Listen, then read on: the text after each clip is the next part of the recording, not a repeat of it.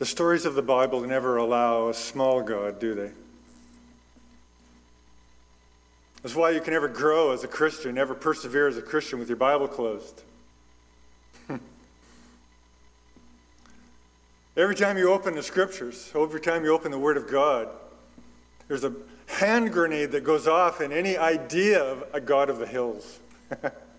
it just blows the idea to, to smithereens of, of, of a, or of, of any hostility that could potentially threaten the people of God in the midst of God's omnipotency and his covenant promises to his people.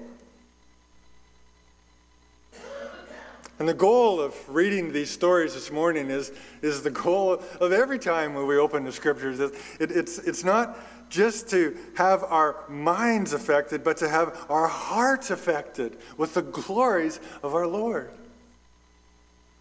The glorious reality of God's nature.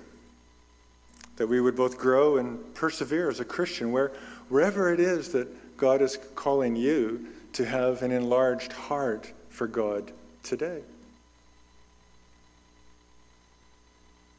Dear God, give us our daily bread. The scripture that comes to my mind is I read how God helps a faithless people and a worthless king, and it, there's the nice thing about stories is that there's surprises in the text, isn't there? There's, quite a few things in this story as you're reading and go, really? like for the appearance of a prophet. And you think, oh boy, Ahab's in trouble. Now, if you've been following along in this story, you think, okay, here comes the word of, of destruction. But one of the great surprises of the text is a prophet comes alongside a worthless king, a Baal kissing king who is leading a faithless people. And it says, Do you see this horde? I'm going to give them into your hands today. I'm going to give them into your hands. The text that comes to my mind in reading this story is 2 Kings 2:13. If we are faithless, how many of you know this? If we are faithless, he remains faithful, for he cannot deny himself. It's a wondrous expounding of that New Testament text. The stories of two wars. One of them is near Damascus, which is north of Jerusalem. We've had maps in the past to show you, sorry, near Samaria. One of them is near Samaria. And the other one is further north of Samaria in a place called Aphek, which is just east of the Sea of Galilee. And through these wars, God makes it plain, also by his prophets, that he is sufficiently large, sufficiently large, sufficiently powerful, sufficiently faithful to take care of any hostility that God's people face. In fact, God is jealous for that idea. The story is all about, you just imagine the perplexity in heaven. Oh, he's a God of the hills. and his drunken king in his stupor saying, Ben Hadad says this, Ben Hadad says that. And the response of the prophets is, well, here's a voice that actually matters. Thus says the Lord. I am jealous for my reputation. What do people think about the maker of heaven and earth? And I'm going to act and I'm going to show you that you would know that I am the Lord. God is jealous for that. And that's what this story shows. The main point, I think, is this that God is, is just that, that God is jealous for his name, the Lord. It just so much hangs on just those two words in the scriptures, don't they? But all of the stories of the scriptures expound those two words. The Lord is the Lord. And God here takes, takes center stage. There's, there, there's no Elijah in this story. I mean, this is the, a series supposedly on the prophet Elijah, but it's not, is it? It's a series on God. This isn't a story about Elijah or Elisha or about Ahab, even. It's a, it's a story about God. And, and, and even the prophets, they're unnamed. They're not even given a name because the, the, the idea that God wants to get across transcends any individual in the story. And God takes center stage to leave the reader in no doubt about his glorious name. Stories have wonderful power. There's three gods, really, in this particular story. There's, first of all, the God of the Syrians, the God of the hills, a kind of regional God, the kind of God that you can just change the scene and, and God disappears. The kind of God where you can say, well, he, he's here, but he's, he's not there. And then there's the God of Ahab. The God of Ahab is a, a, is a kind of genie God, a kind of, of God that just, you rub the lamp and it, and it comes out when you need him. Really, really conveniently sometimes to have a God. A God of convenience.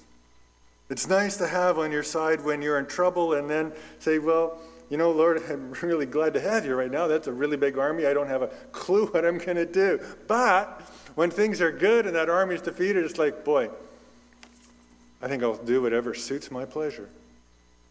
That's the God of Ahab. And then there's the God of the prophets. The God of the prophets who is the Lord.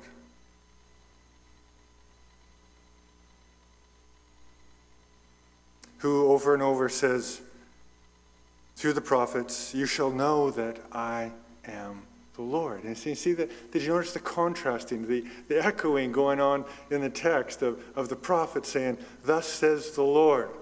And Ben Hadad saying, Thus says Ben Hadad. And the reader is left to see the ridiculousness of the drunken stupor of a king who has the nerve to boast against a living God and say, Thus says Ben Hadad against the things and the purposes and the people of God.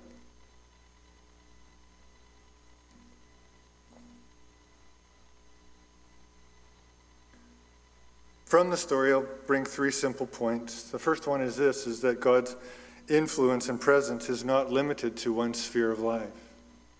The second one is this is that his methods leave no room for boasting. These are universal truths that are true in the gospel as well. And the stories that we read here are, are stories that foreshadow and begin to fill the imagination with the story that will come definitively in Christ. The third point is that God's grace and his mercies create responsibility in those to whom it is given. Things, three things that I think are very, very plain in the story. The first one is that the Syrians imagined God as a God of the hills. And the, the, the problem with that sentence is the word imagine. Our imaginations don't create gods. They think they create things that we worship, but our imagination doesn't actually create any realities. God is as he is, not as we imagine him.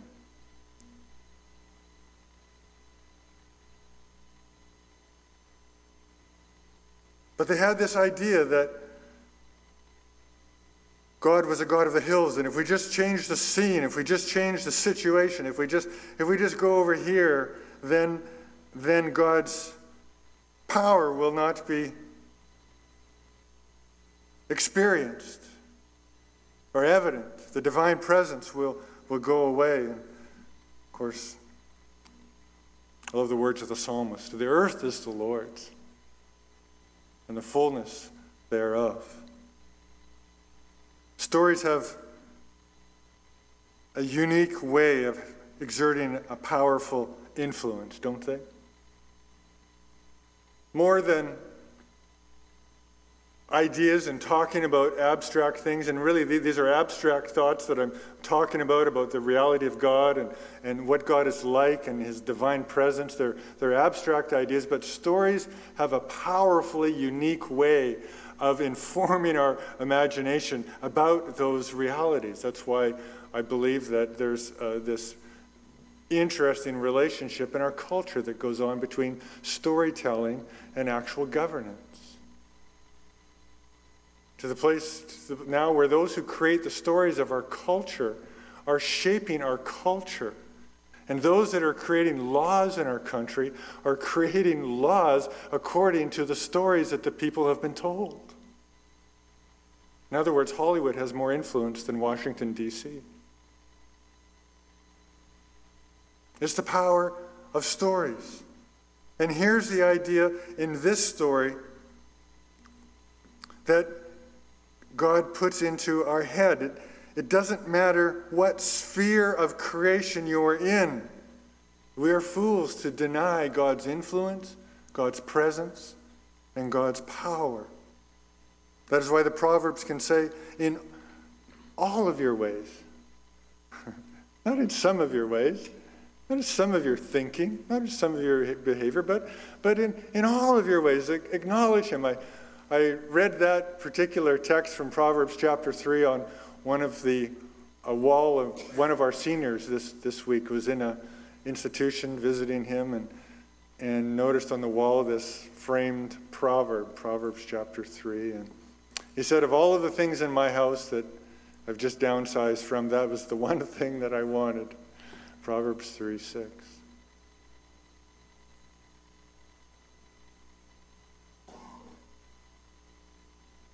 made me think later that day as I was hauling stuff into my house. Everything I haul in, somebody else is going to have to haul out of here.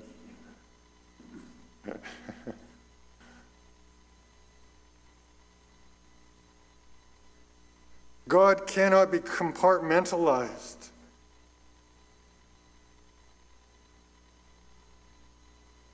When you leave here today, there's no sphere of influence that that you will have, that God will give to you, or that you could find anywhere in this place. Where can I go from your presence, O Lord? Where you can either ignore or doubt God's presence. And sometimes we do both of those things. I do both of them. I either ignore it or doubt it.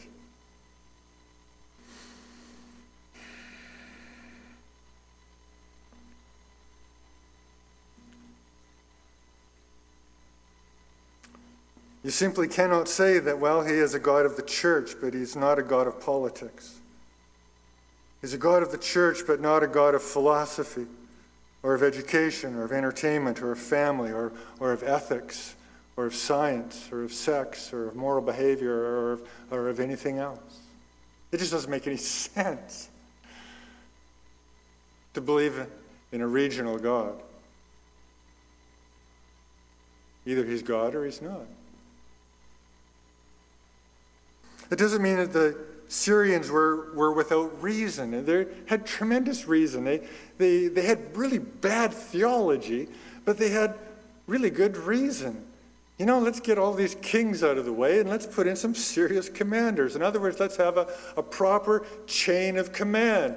Let's get our chariots out of the places where we know they're going to be destroyed. Let's get them up in the places where we know that they will be effective.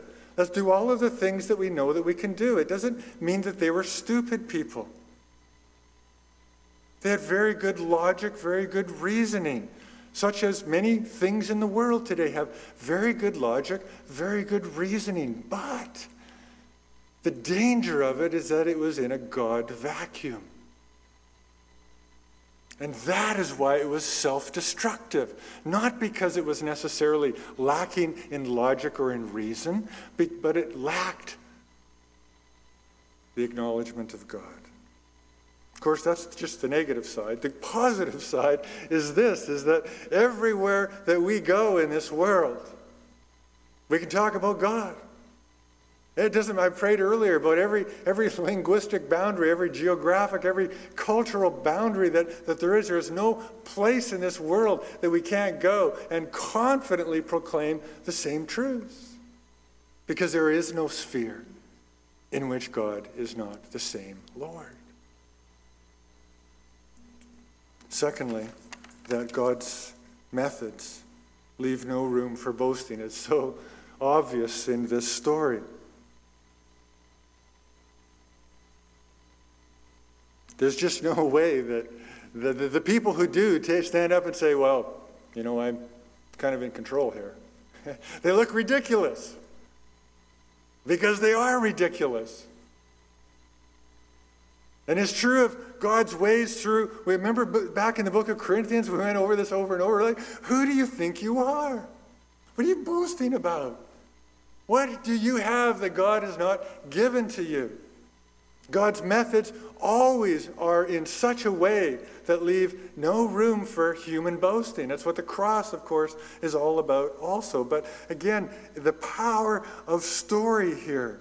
If there had just been one battle with, with a word from a prophet, then Ahab could have perhaps persuaded himself to think that he was pretty great, but there's not just one battle. There's two battles. And the second battle more dramatic than the first. And we're left no doubt about who is in charge here and whose prisoner King Hadad actually is.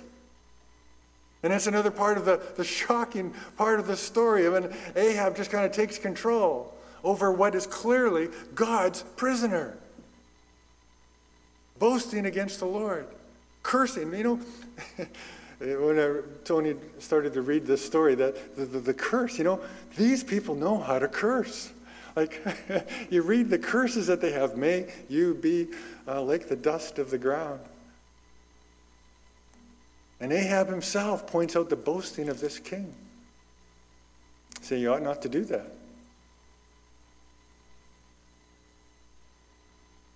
It's a very, very familiar storyline in the scriptures. And as it was read, perhaps you felt the familiarity of it.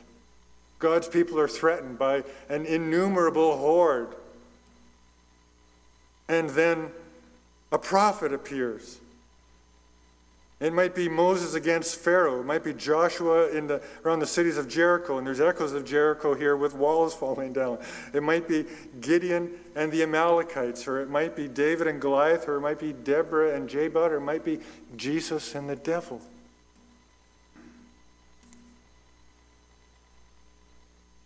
But it's a familiar story. God's people threatened by a far superior, or seemingly from a worldly perspective,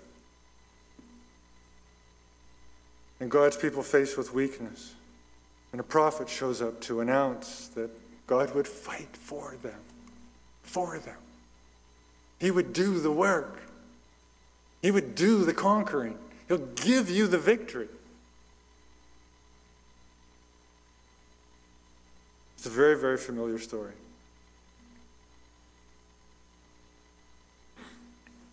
And even as Israel is here described as a little flock of goats. I mean, isn't that a great picture? In front of a, an, an innumerable horde. Isn't that a beautiful thing that just comes into your imagination. You can picture, yeah, I know what a flock of goats looks like. I mean, we can, we can go on and on and talk about abstract ideas about God's power, but you know what a little flock of goats looks like in front of an innumerable horde. But at no point in the story are you, are you worried in your imagination and your thought of saying, oh no, oh no, they're going to get annihilated. I just know it. Poor little flock of goats. No, you read the story and you think, oh boy, they're a little flock of goats, but look out, you innumerable horde. It all has to do with proclaiming the glory of the Lord. My favorite part of the story is how God intervenes in the actual, actual words and character and behavior and attitudes of, of, of the King Hadad. You remember when the story, part of the story where it says, and, and if they are out coming out for war, then, then take them alive. Or if they're coming out for peace, then take them alive. And he thought, that makes no sense. You're right. It makes absolutely no sense. The king was in a, a drunken stupor in his tent. And these army maybe lost the war because their king had given them instructions, whether they're for war or for peace, which would be all of them, no matter what the case, don't kill them. How do you fight a war when your king has said, don't kill them? And you can just imagine him in his tent, and it wouldn't have been appropriate to read it this way, but I'm sure the words came out if they're for peace, then let them live. If they're for war, then they were, he was drunk.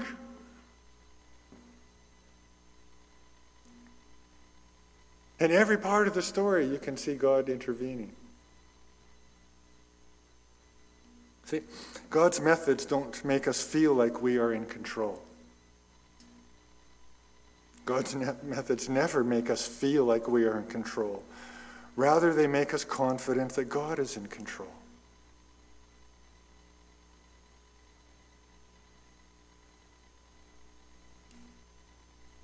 There's no room for boasting, but there's also no room for fear. We too, God's church, we're like a little flock of goats, aren't we?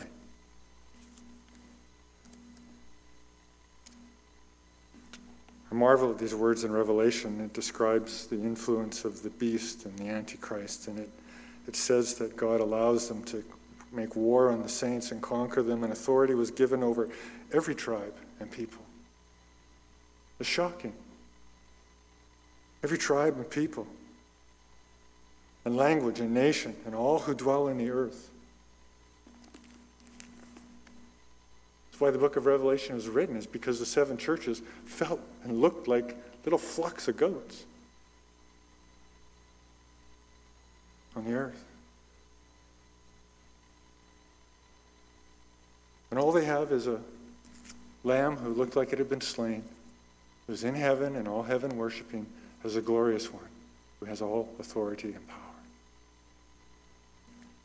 The third point is this that when God acts on behalf of his people, it, it creates responsibility. Ahab had no concept of Romans chapter 12, 1 that says, On account of these mercies, brothers, present your bodies as living sacrifices. And all of the evidence that all that God had done There was no repentance in Ahab, only a vexed sullenness. And in a way that is reminiscent of Nathan, another part of the story that's reminiscent of something that's familiar to us that's gone on before. Remember Nathan confronting David, David thundering his own judgment upon himself because of Nathan's story. This prophet also speaks in the same way to Ahab, using the story of a prophet who was slain, a prophet who was killed by a lion, which itself is an echo of something that happened earlier in the book in chapter 13 of another prophet who disobeyed the word of the Lord and, and was killed and mauled by a lion.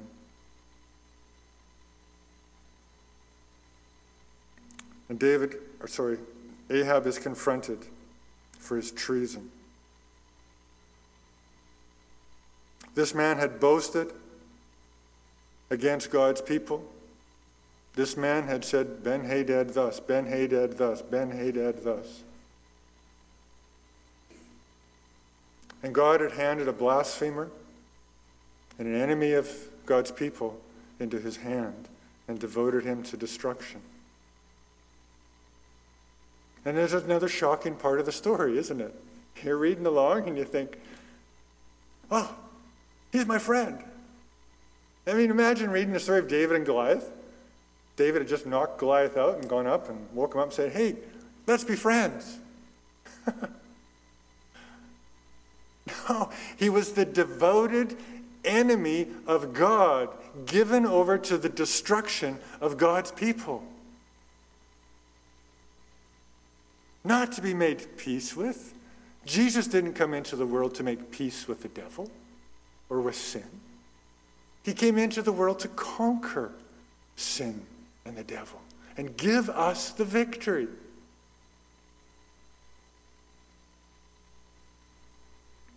Ahab wasn't being magnanimous in calling Hadad friend. He was being deceived. You chuckle as you read. It's like, how can you be so stupid? These people are totally taking advantage of you. But everything that Ahab did was calculated not for God's glory, it was calculated for self. His God was a genie God. I need you now, I don't need you now. Even when he was threatened at the beginning of, of I'm going to come, Ben Hadad says, I'm going to come and, and, and do this and that. And, and Ahab calculated that, hmm, I think that I can let him have that and not be affected too much personally. Even a lot of people in my nation will lose their wives and everything they have. Everything about Ahab, it's a tremendous picture of the strength of the cult of self. Of why Jesus didn't just come into this world to be our helper. He came in to be a savior of something that we are completely helpless to. When the grace of God comes into our life and it saves us from ourselves, and it overcomes our foolishness and our own propensity to selfishness and the love of pleasure. There was a, a nation above Syria called Assyria that within 20 to 30 years would come down and destroy both Syria and Israel. Tiglath-Pileser, Shalmaneser, the Assyrian kings that within two generations would completely wipe out both of these nations. But Ahab in his calculations, probably thought if I can make friends with Hadad, I will have a buffer. in other words, it, it was all about him, but I will have a buffer. Assyria is a bigger nation, a bigger threat, and I need a pawn in between. But the point of the story is completely lost on Ahab. The point of the story is, isn't how, how big of an enemy is your enemy. How, how many people can God destroy? The point is that it doesn't matter how great the hostilities are against God's people. Trust me. Trust me. Worship me. I'll take care of you. Even against the Assyrians.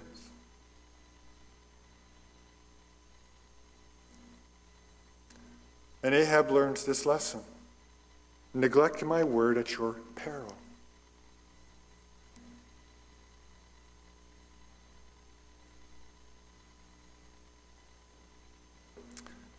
Let me point out a very practical lesson here. Sometimes we try to make peace with the various things that Jesus, that Jesus came to conquer that he suffered for and died on a cross in order to pay the debt and the price for those things that are enemies of our soul to lead us to destruction. And sometimes we try to make peace with them.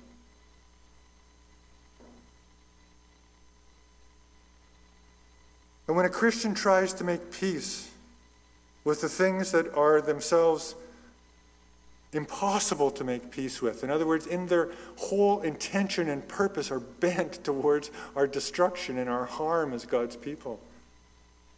It doesn't go well for us. And there's a wonderful, not a wonderful, a very clear, unavoidable picture of what it looks like in the individual who tries to make peace with a thing that God has devoted to destruction. It makes you miserable. Because you can't have the thing that you want.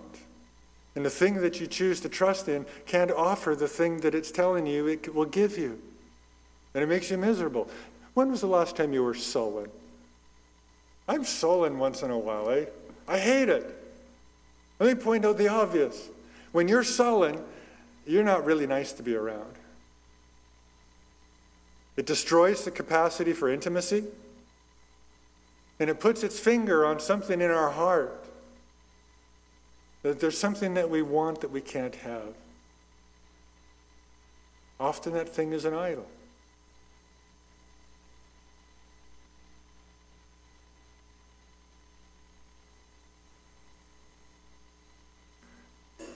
And the proper response to sullenness isn't just to go home.